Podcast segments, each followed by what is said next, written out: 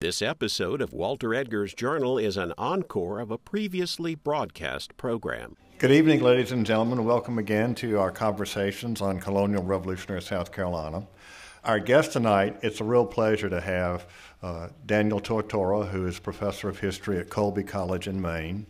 Dan is a graduate of W&L. He got his master's degree in history here at the University of South Carolina. He did his degree in colonial history, and then he went off to Duke we'll forgive him for that. But he is at Colby, and he has a really, really good book. For those who want to learn a little bit more about the colon- southern colonial frontier, particularly the Carolina frontier, there's a lot of new information in this book because he had access to Colonel James Grant's papers, uh, which most historians, I didn't have access to them when I wrote my history nor did most other people who wrote have written about this war. So, Dan, that's a lengthy introduction, but how did you come up? Why did you decide to work on this particular topic? Because you, you, did work in colonial history, but you dealt with uh, religious folk in the Low Country. Well, how this came about was I discovered references to war um, and tension on the frontier in this diary, the William Hudson diary in the South Carolina Historical Society. And I didn't know really what he was referring to, and I had never really read what he might be referring to. And I thought about my own um, childhood growing up in New England and traveling to some of the French and Indian War forts, and I realized that there was quite a bit going on in South Carolina, but yet nobody had really written about it. And if this pastor was making some re- vague references, there must be more out there to, to discover. And so I just became intrigued, and the more I learned and the more I traveled in the area, the more I wanted to know. Well, before we get into the story, how did you get access to the James Grant papers? Just in the last few years, a number of materials like the Grant papers have become available to researchers, and I learned that those had been microfilmed and were both at the Library of Congress and at the David Library of the American Revolution. And so I got those about a year after those became available, and I mined them pretty thoroughly for several weeks to a month. And uh, that's how I was able to find military correspondence, letters, speeches from Cherokee Indians, all sorts of previously unheard of and unknown material to work with. And I mentioned that post because James Grant, uh, a British officer, plays a major role in the whole Anglo Cherokee conflict here in, in, in, South Carolina. Let's set the scene for folks in the 1750s, what's going on. The townships we talked about last week are expanding into the back country, uh, up into the Long Canes, the Abbeville County area, over towards the Waxhaws the great migration of Scots Irish down the Wagon Road has, has become. And all of these settlers are pushing up against not just the Catawba, who've been pretty well eliminated as a, as a threat, but against the Cherokee, the largest tribe in the Southeast. And the best probably example of that are families like the Calhouns, Norris, and Clarks, and others settling the area around Long Cane Creek, and and families, many of them coming from Pennsylvania or Virginia, and some of them even by the 1750s fleeing Indian War, looking for a better future and looking for a, a start on the South Carolina frontier where they could find uh, land and um, pretty generous bounties. So a lot of people were not only looking for opportunity but also fleeing Indian War and taking advantage of the new roads that were being built and the just really the hope of a better future. Yeah, and of course that's one of the ironies is the Scots Irish settlers like the Jacksons and the Calhouns and so forth on the frontier in Pennsylvania were considered the bad guys because remember Quakers ran Pennsylvania, and they believed that Native Americans were special and that if there's any problem on the frontier, it had to be those settlers. And so that's as Dan said, that's one reason they they uh, they came south. Now, what about the relationship between the Cherokee and the English settlers, or the, I should say the Low Country government, because we've got a multicultural group here. You know, in the Yamasee War, the Cherokees worked with the settlers. But how did things develop from the 1720s up to our present time between the government in Charleston and the Cherokee? Sure. So after the Yamasee War, Cherokees became increasingly involved in the growing deerskin trade. And the deerskin trade operated out of Charleston. Each year, caravans uh, packed with goods would go to the Cherokee country, bringing these manufactured goods. And in exchange, the Cherokees had hunted all winter and they gave deer skins that could be used and made into hats, pants, gloves, all sorts of items. And so the Cherokees became increasingly involved in the deerskin trade. And that grew over time, and also the Cherokees became coveted by the English, by English authorities, Carolina authorities, as military and economic allies. And so, whenever there'd be war between the English and the French, both the English and the French sought Cherokee support, alliance, and so forth. And one of the things I read about in my book is how in 1730, a Cherokee delegation went to England and was, I would say, duped or mis- misled into signing a treaty of alliance mm-hmm. with the English. And that became used, that was sort of used as um, something that the, the English authorities held them to afterward and kind of ex- expected them to abide by, even though they didn't really mean it uh, the same way that the English were trying to make them mean it. So the Cherokees became increasingly involved in the deerskin trade. They became at least de facto military and economic allies of Carolina in particular, South Carolina in particular. And over the course of the 1740s and 1750s, they became, I, I guess you could say, a, a, a military and economic power in the Southeast. And so when war broke out again between the French and the English, of course, Carolina, South Carolina authorities wanted Cherokees t- to help, to help them militarily, and really the colonies in general wanted Cherokee assistance. And, and in those days, when we talk about the Cherokee, we think about them as, as one united people, but they weren't. They were the, um, the lower towns here in South Carolina, up around Seneca, Clemson, um, the overhill towns, uh, middle towns and then the overhill towns. And Cherokee territory went all the way up into Tennessee and Kentucky. And I mean, it was a huge swath yes. of the southeast. Yes. So we're, we're talking about 10 to 12,000 Cherokees by the 1750s living in at least 40 villages and perhaps five different settlement clusters. And as you said, these settlement clusters probably range from Pickens County, South Carolina, to uh, East Tennessee the Overhill towns are located in present day Vonore, um, Tennessee, and Monroe County, Tennessee, today. So that's a yeah. pretty large swath of. And, and of course, in terms of the Indians of the Southeast, further south, you have the Creek and the Chickasaw going all the way to the Mississippi River, and those meddlesome French on the Gulf Coast. yes, and of course, uh, you know, the Chickasaw were English allies, although they were severely weakened by the 1750s. The Choctaws mm-hmm. um, were large and power, uh, numerous, and then the Creek settlements as well in Georgia and Alabama. You know, so having the Cherokees was an important part of British imperial policy. Maybe if not officially imperial policy, it certainly was those who were running things in Charleston.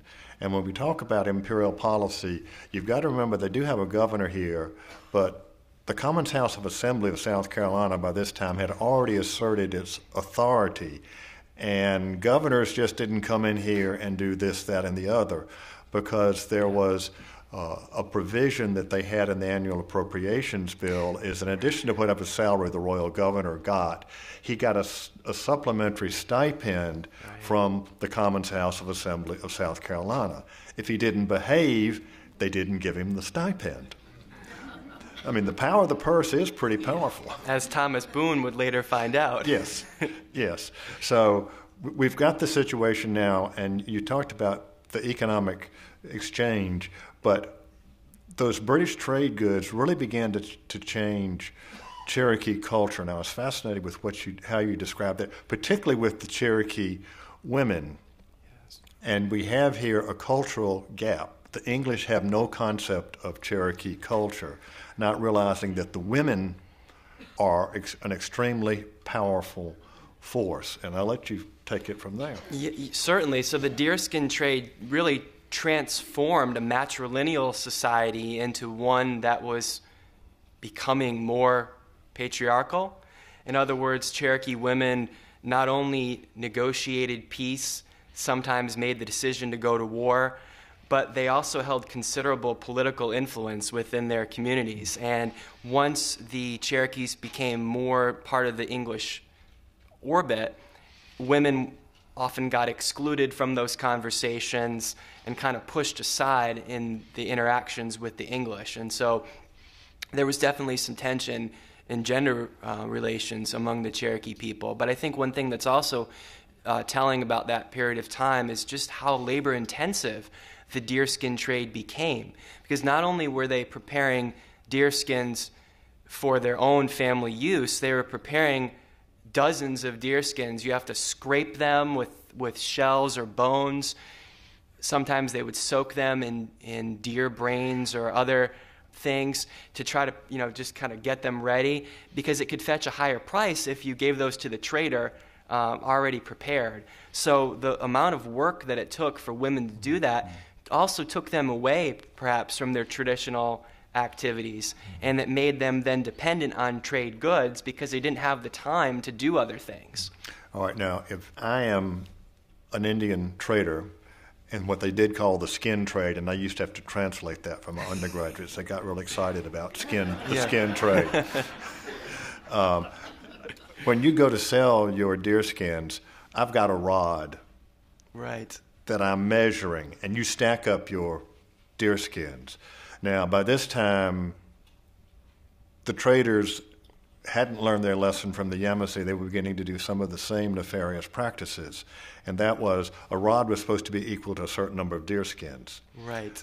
Well, the fur traders, the skin traders, began to make the lar- the rods, you know, an inch here, an inch there. So that's another couple of skin. In other words, they were cheating the Indians every time they were making a deal. And the Indians caught on to this. Oh, absolutely. And they complained a few times in 1756 and 57, and I think that was one of the um, grievances that the Cherokees had uh, going into that, that period.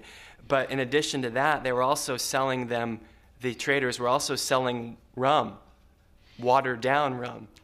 So you can imagine that they were not too pleased about both. Well, let's move on up towards the um, the conflict. We've got it to the to the to the 1750s.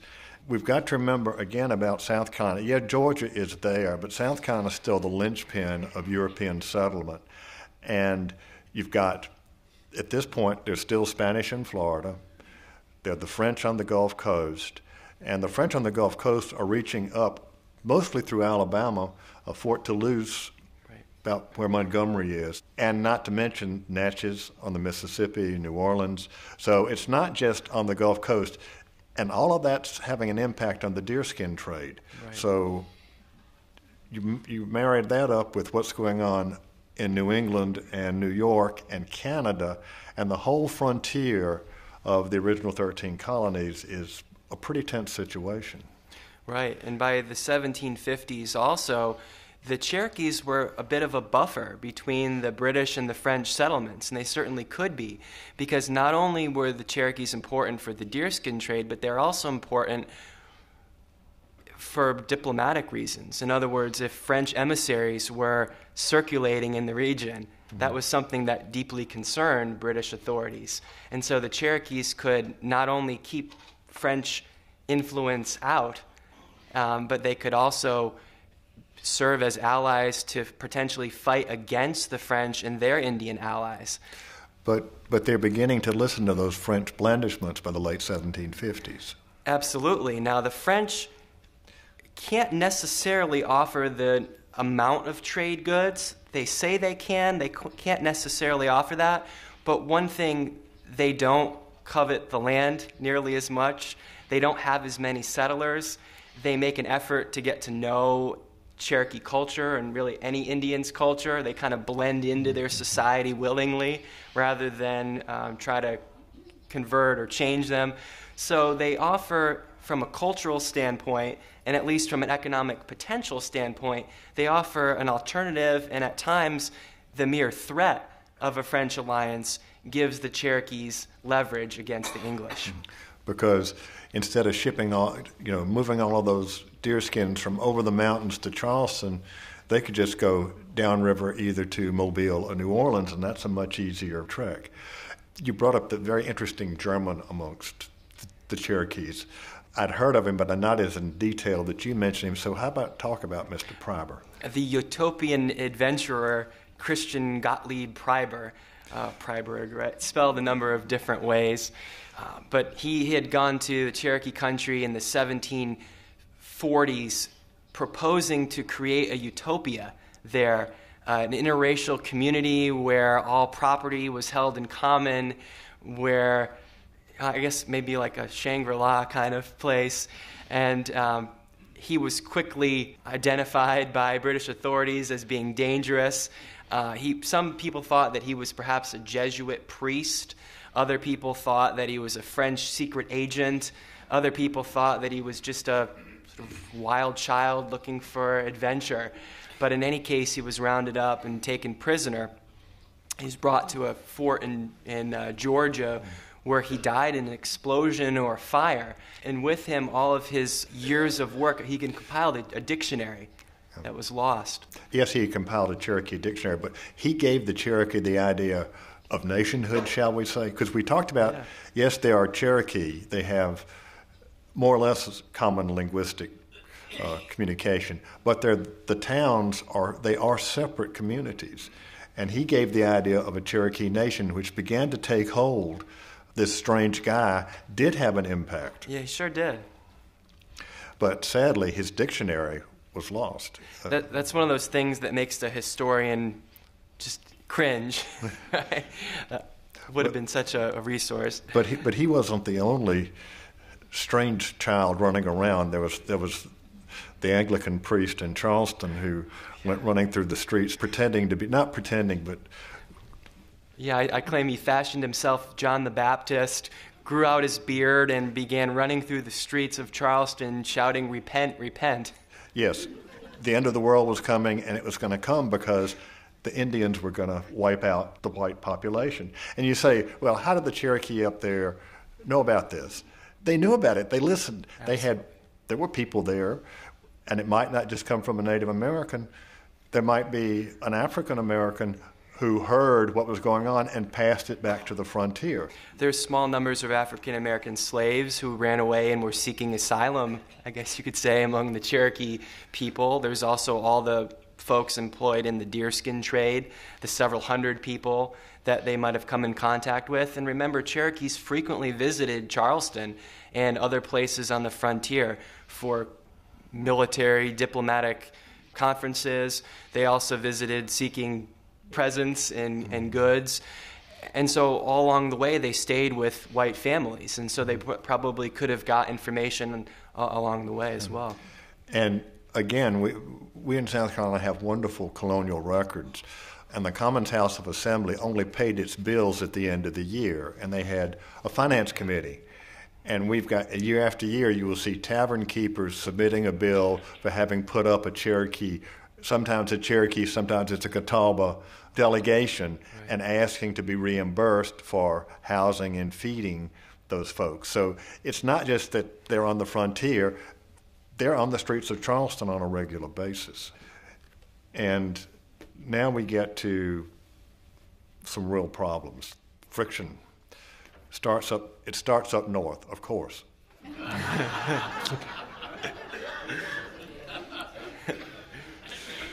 Go ahead. Sure. So many of you know this story when, uh, when the French began to build a chain of forts along the back country and really encroach too close for comfort on British possessions or at least on British goals of uh, uh, the British wanted to uh, establish settlements in the Ohio country in particular. And so when that began to happen, here we, the Cherokees became a, a, potential way for the British to have help uh, against the French. And when the French were encroaching, the British sent a young officer, 21 year old George Washington, to the Ohio country to tell the French to cease and desist. Of course, that didn't happen. He went back the following year, and make a long story short, things went from bad to worse, and he, one of his allies, Indian allies, killed one of the French officers. And so the, that sparked a battle at a place called Fort Necessity. And what few people realize is that there were South Carolina Independent Company troops there present at Fort Necessity. One of them was Peter Mercier, who was uh, the commander of the garrison at Fort Congaree, too, the second Fort Congaree, and was actually killed there. So um, that sparked that, that battle sparked a war between the British and the French. And almost immediately, South Carolina, which had traditionally been in charge of Cherokee military and economic affairs, uh, South Carolina courted and Virginia courted Cherokee assistance to help against the French, particularly in the Ohio country initially, but also to kind of ward off any intrusions in the southeast. And a group of Cherokee from South Carolina did go to Virginia, and what happened on the way back? Over the next several years, a number of Cherokee fought in the campaigns, and this would be for against the French foothold at Fort Duquesne, which is today Pittsburgh.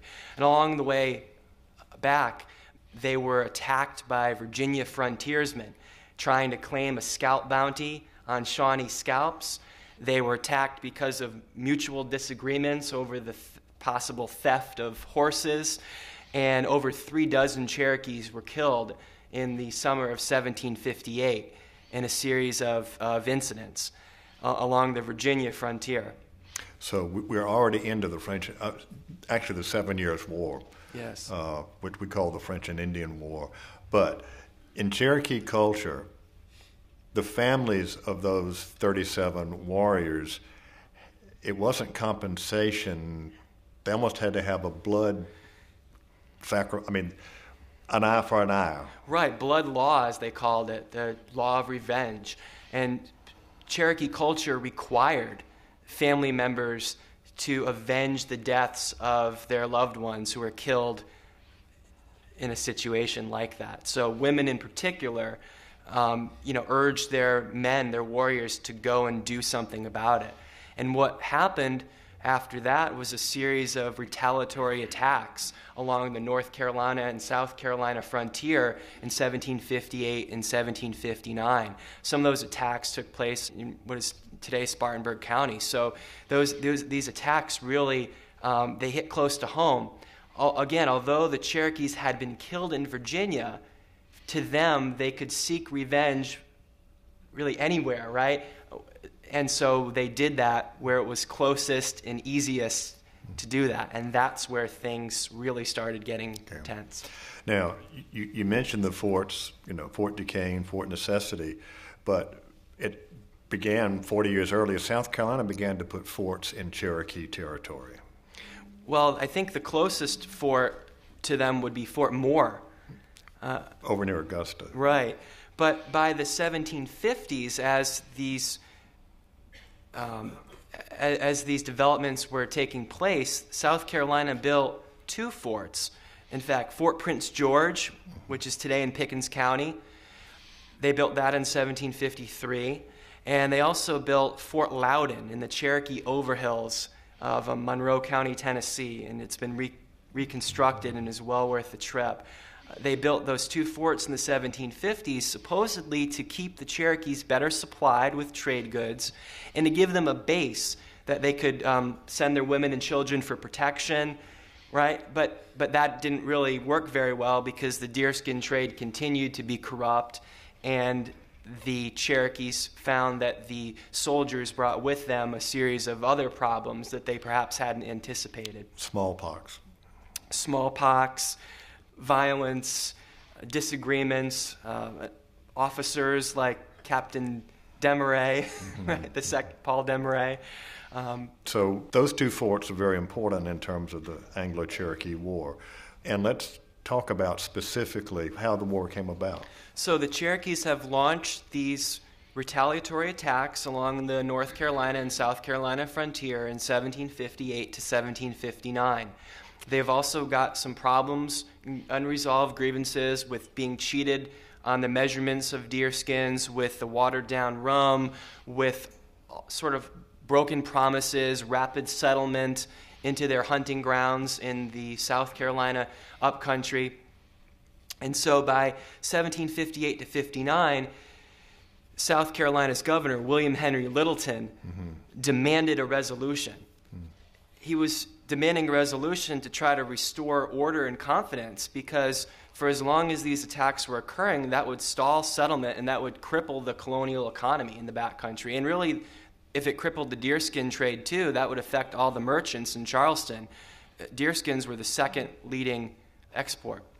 So Governor Littleton stepped in to try to bring about a resolution to this. And I think he really overplayed his hand. That whole campaign, talk about. Sure. Let's get into that. So by the late 1759, a Cherokee delegation went to Charleston to try to negotiate an end to this conflict. And I think what they wanted was a truce, and Governor Littleton wanted a victory for the British. And so Governor Littleton instead seized these Cherokee delegates, raised an army of militiamen, and marched these militiamen with the Cherokee hostages back to Fort Prince George on the Carolina frontier, where he held a number of those Cherokee delegates hostage and demanded that they sign a treaty agreeing to give up the so called murderers in exchange for those diplomats who were being held hostage. Of course, before he could really finish his expedition, most of his men contracted measles and smallpox, and a number of them simply deserted. As George Gabriel Powell once wrote, he had with him the saddest dogs known to man. so these, these shoeless, unarmed soldiers from the, the Wateree River and other places, right? Um, and so that expedition fell apart. Among and, them would have been Francis Marion.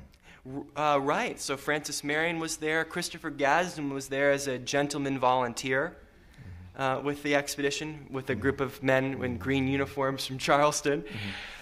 So that, that treaty that Littleton imposed and then really raced back to Charleston uh, by early 1760, that treaty quickly unraveled. For one thing, he had negotiated that treaty with just a small sliver of Cherokees who hadn't been taken hostage and some who were ho- taken hostage. And so, and then he had these, these prisoners innocent folks in, in Fort Prince George. And so, I, as I talk about, there were several attempts, Cherokees made several attempts in the winter of 1760 to rescue these hostages, daring attempts. And in the second attempt, they failed. Um, to, they, they shot and killed the commander uh, of Fort Prince George, but they failed to storm the fort. And instead, as all the commotion was going on outside the fort, the soldiers, the British soldiers, inside killed the hostages in cold blood. And so that then sparked another round of retaliatory Cherokee attacks on the Carolina frontier. And 1760 really was an incredibly intense time. Yeah, the Cherokee were riding high in 1760 in Fort Loudoun. Right. So in 1760, they would turn their attention not only on the South Carolina frontier, attacking the settlers as they fled Long Cane, attacking the Saluda River settlements, the Broad River settlements, really as far as here. As far as present day Lexington County. Right. That's amazing. So they pushed back the frontier. A lot of settlers decided to fortify their private homes or barns and kind of took refuge with leading members of the local community. Others fled altogether. Many of the Scots Irish, in particular, just simply fled and took refuge in whatever Presbyterian enclaves they could find, the Waxhaws and others. One of the interesting stories that came out of that was that um, the Calhoun family, as you know, was attacked at, uh, Long, at Long Cane. And John C. Calhoun's grandmother, mm-hmm. uncle, and cousin were all killed. A couple of his other, other of his cousins were taken prisoner two little girls. And another cousin would later flee with her family and found refuge at the Waxhaws where she met Andrew Pickens. the massacre at the Long Canes was uh, they were.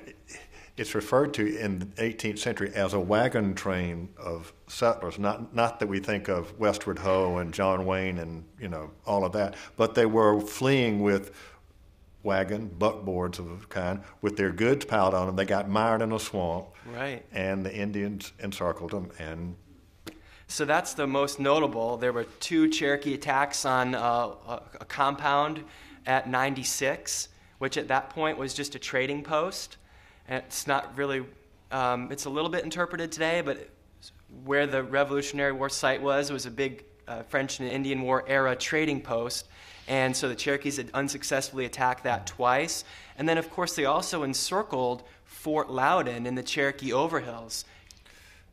And let's tell the story of what happened to the garrison at Fort Loudoun. Sure. So by August, the garrison was reduced to eating horse flesh and meager amounts of corn and other items that the Indian women had smuggled into them. And so they ultimately were forced to surrender.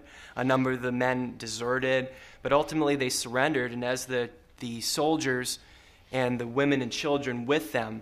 These were, uh, again, independent companies, troops, but also South Carolina provincials, among them John Stuart of Charleston.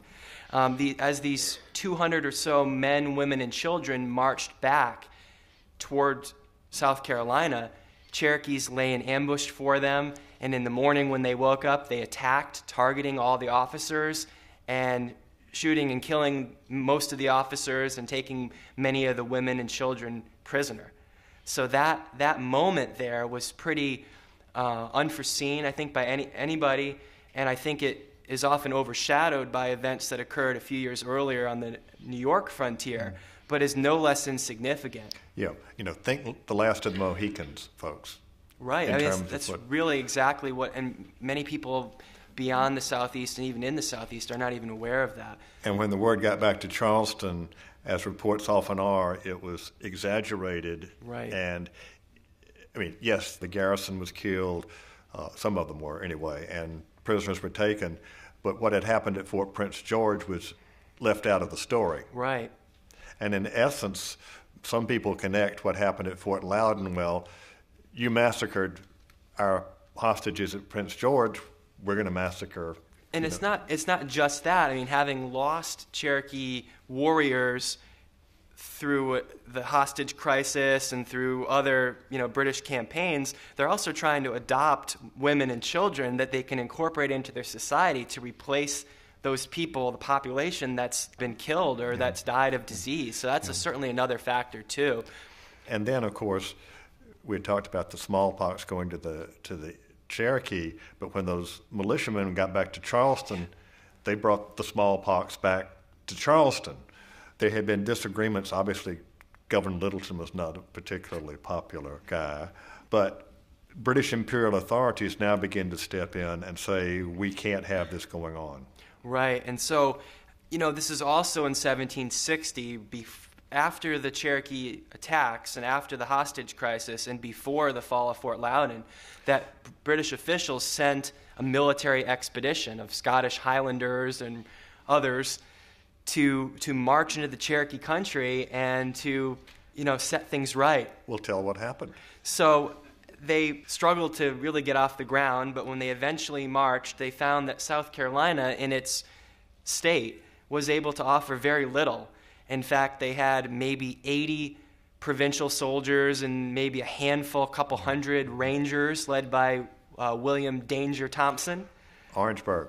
Right? Yes. So these were these are men from Orangeburg and Amelia and some from the Long Canes. So they're the frontiers. Right. They were what meager not not these softies from the low country right, what meager folks they could get and some that were drafted into service probably from the low country. Yeah. but uh, th- this this expedition that that marched against the Cherokees was supposed to save Fort Loudoun and also show the Cherokees who's really in charge in the southeast.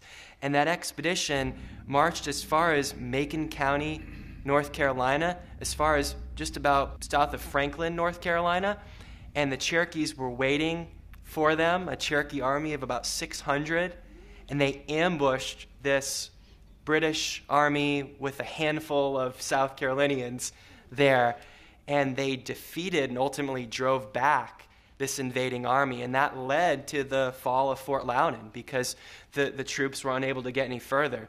One of the real fascinating things that I discovered in the Grant papers that I think you'll be interested in the soldiers that were with Montgomery in that expedition included John Stuart's brother, a surgeon in the Highlanders. Okay. John Stuart ended up being Commissioner of Indian Affairs for the Southeast, uh, right. and his house is still there right. in Charleston, um, right. Colonel John Stuart's house. He was a loyalist. Um, but anyway, so the British come in, they really mess things up. The Army comes back. Commander Montgomery says, Oh, we won. right. He actually got elected to Parliament. Uh, he, he, he uh, citing disability, rheumatism, he uh, received a furlough and then went back to his native Britain and then got himself elected to Parliament. Oh, okay. So one of his, one of his uh, political adver- uh, adversaries said something to the effect of, he tells tales to uh, parties who will believe him, and you know, he's, he's somehow gotten himself elected to Parliament as a result. Hey, Banastre Tarleton just did the same thing, but just a generation later. So, okay, the folks in Charleston realized that the Montgomery expedition was a disaster. So they asked for imperial help again. Right. And it's not, South Carolinians don't often ask for outside help. That's true. But they need help. And of course, this particular, this now we get to Colonel Grant. Right. So the next year, 1761, now who's in charge of the British expedition but the hot tempered, arrogant uh, Colonel James Grant, Lieutenant Colonel James Grant, who would later become the governor of Florida. But James Grant was called to finish the job. He had this time a little bit more support from South Carolina, and that South Carolina had also, after or in response to the Fort Loudoun um, fall, had raised a provincial regiment that included folks like Francis Marion, Andrew Williamson, Andrew Pickens, the Moultrie brothers, and a number of other South Carolinians whose names you'd recognize in the Revolutionary era. Henry Laurens was also one of the soldiers. And so Grant, with his British troops and his hot temper, took with him the South Carolina provincials and marched again to Cherokee country. This time had a much easier time because the Cherokees had already seen the height of their power the year before they were low on ammunition, low on manpower, and simply Grant was better prepared this time around. What happened to the French? Weren't they going to support the, their friends, the Cherokee, now? I mean, that's... Well, the French had been defeated in Canada in 1760 and were really, for several years, had not been supplied in their possessions in New Orleans and Mobile. So the French, by this point, really had nothing to offer. And I believe that both in 1760 and 1761, there may have been a handful of French agents or French soldiers fighting with or at least assisting, maybe we call them military advisors mm-hmm. uh, among the Cherokees, mm-hmm. right? But mm-hmm. they weren't able to really do much, and they weren't able to offer the Cherokees much in, in terms of weapons or anything like that. And and that campaign against the Cherokee under Grant was a rather brutal one. Grant destroyed 1,500 acres of corn and beans and squash. He destroyed at least a third of the Cherokee villages, uh, including six or eight villages in the South Carolina, uh, the lower towns. And again, he was victorious in another major battle, a battle in which Francis Marion and others participated. And, in the course of that campaign, not only did Grant devastate the Cherokee people and really end the conflict, he also antagonized South Carolina soldiers and civilians alike. Well, we've talked about it before, and I have written about it. The English were a colonial power. If you were a colonial, whether you were Asian, African, or South Carolinian, you were a colonial. You were not really good enough to lick the boots of, a, of, an, of an Englishman.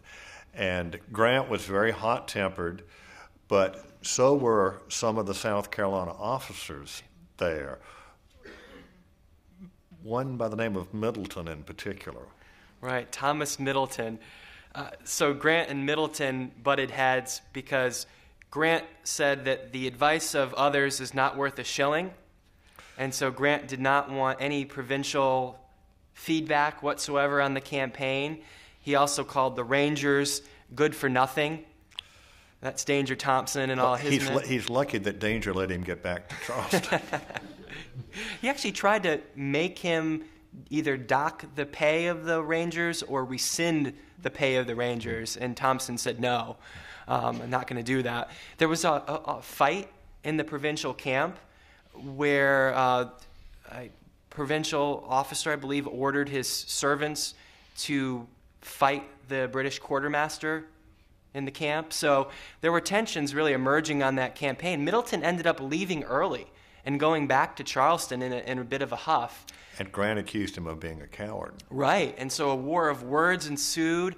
They Grant, I think, wrote about a 3,000 word letter, uh, a rebuttal to Middleton's charges. Middleton said, "I'm not seeing guests, but I'll, you know, I'll see you when you get back." Something like that. Well, you mentioned 3,000 words. This is an era of pamphlet warfare. Right. You're having a fight with your enemy. You write a pamphlet and publish it. Henry Laurens was notorious for, or rather famous for doing that. Uh, and incidentally, he really was a good friend of Grant's. Helped Laurens get land in Florida when he got to be governor down there. But, but we digress because Middleton challenged Grant to a duel. Right. Okay. And they did. In fact, Middleton struck Grant with a cane. And that was a formal challenge. And they met the day after the formal treaty was signed in Charleston between the Cherokees and the British authorities, and they met in a duel, and one G fired over an M's calabash. so you have to sort that out, right? Fired over his head. So the treaty is an important part of this story too. And and by the way, it still made a Grant left Charleston, and although he had friends like Laurens, Middleton was a local, and this antagonism that began here between you know, Middleton, you're dealing with the low country elite. Thompson's pretty well thought of guy, but he's the rough backcountry guy. The English are already ticking people off, and this is going to resonate 10 years later in the revolution.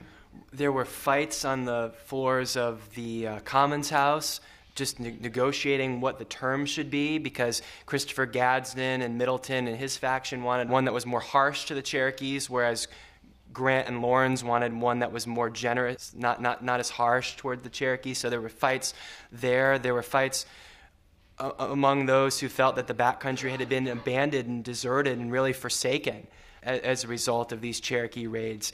And there was also folks that saw the high expense, the, the taxes that the elites were bearing to pay for these military expeditions and to pay for all the goods that were going to Cherokee country, uh, military goods. So there's tension for all those reasons. And also, you know, a new royal governor that came in with a charge to clamp down on the turbulent spirit of Gadsden, as uh, Laurens put it, the turbulent spirit of Gadsden and others, this faction that had emerged to criticize the British uh, government. And the treaty was pretty generous in terms of the Cherokee.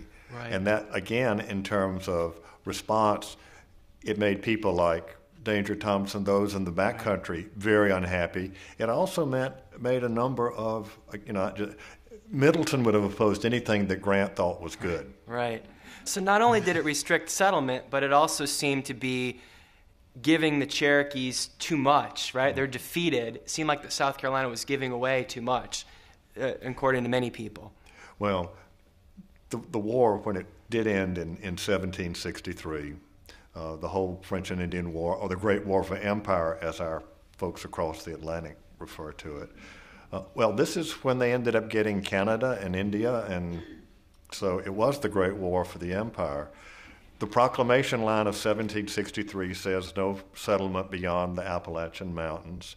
Right. Cherokee territory is pretty well delineated in South Carolina, up there in you know Pickens, Oconee, Anderson, uh, Greenville counties.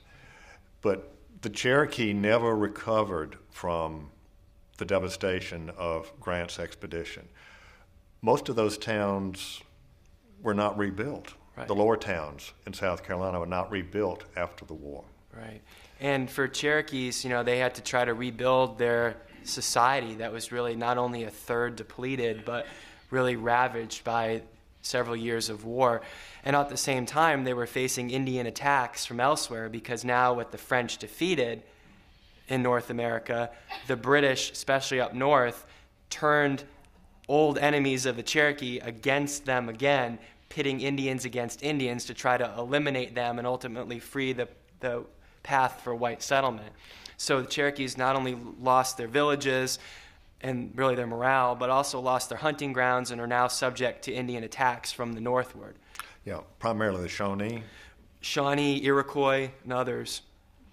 Okay, and also until the end of the war, until 1763, the individual colonies had pretty well controlled Indian affairs. South Carolina had controlled not just their own Indian affairs, but they had pretty much, until 1763, pretty much controlled all the Indian affairs of the Southeast in terms of the British Empire. Right.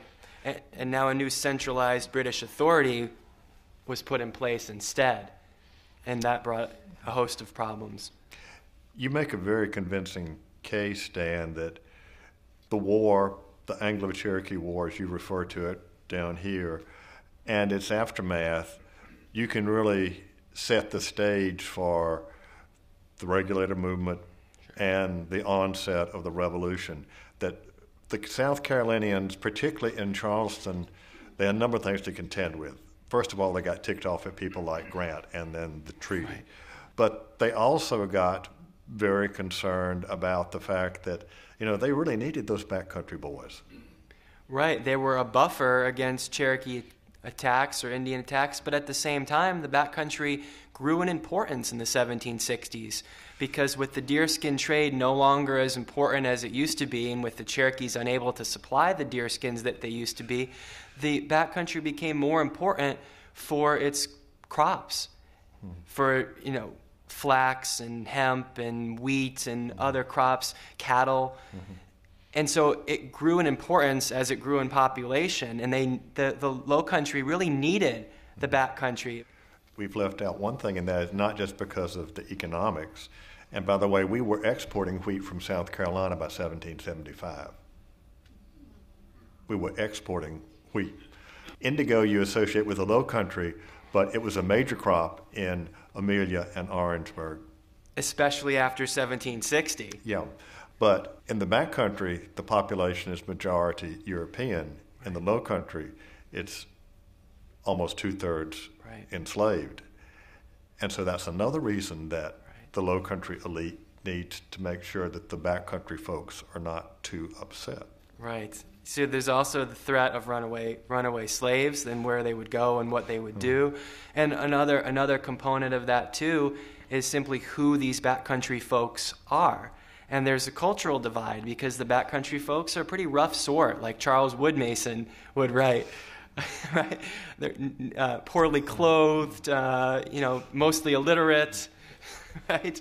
Well, you know, Charles Woodmason, uh, as my late colleague Dan Hollis used to say, he, he referred to the Scots Irish in such a derogatory way. And Dan himself, who was Presbyterian, in his lectures in South Carolina history, used to say that the Scots Irish came down from Pennsylvania keeping the Ten Commandments and anything else they could get their hands on. um, so, that, yes, they are. The settlers in the backcountry are predominantly the correct term now is Ulster Scots. That's what they, but they're Scots Irish. People looking when I say Ulster Scots, we grew up calling them Scotch Irish, which is not correct because Scotch is something that you imbibe. they were Scots Irish, actual ethnic Scots who settled in Northern Ireland by the English, who came over for a variety of reasons religious, economic, and, and what have you. And over the last 10 years or so, ethnographers and others, and people who are descended, said, We are not Scots Irish, we are Ulster Scots because none of our colonial forebears intermarried with Irish. so, I mean, there's an ethnic, we talked last week a little bit about this ethnic difference. It's, it's important and it's, yeah. it's, it's there. So, with the townships and a small frontier around Charleston, now today we have transformed it to pretty much the entire, what's now the entire state, except for the corner up there, Greenville and Oconee and Pickens and, and Anderson. The rest of it, the frontier has, has grown, and how that frontier develops and deals with imperial policy and reaction to that, and the low country dealing with imperial policy is going to be the topic of our conversation next. Thank you for coming tonight. This is Walter Edgar, and I hope you enjoyed today's conversation. It was a pleasure having Dan Tortora back on campus. He got one of his degrees here at USC, and in doing the work here, he found the germ for his book, Carolina Frontier. It's an interesting saga and one that probably a lot of folks are not familiar with. This is Walter Edgar. Join me next week for more of The Journal. Next time on Walter Edgar's Journal, my guest will be Professor Woody Holton of the University of South Carolina, and we'll talk about how British imperial policy forced the Americans into rebellion. The Declaration of Independence is all about George III, but really it's directed against Parliament. Join me for Walter Edgar's Journal, a production of South Carolina Public Radio, Friday at noon. Walter Edgar's Journal is a production of South Carolina Public Radio. The producer and engineer is Alfred Turner. Production of this program is made possible in part by listener contributions to the ETV Endowment of South Carolina. The views and opinions expressed on Walter Edgar's Journal are not necessarily those of South Carolina Public Radio.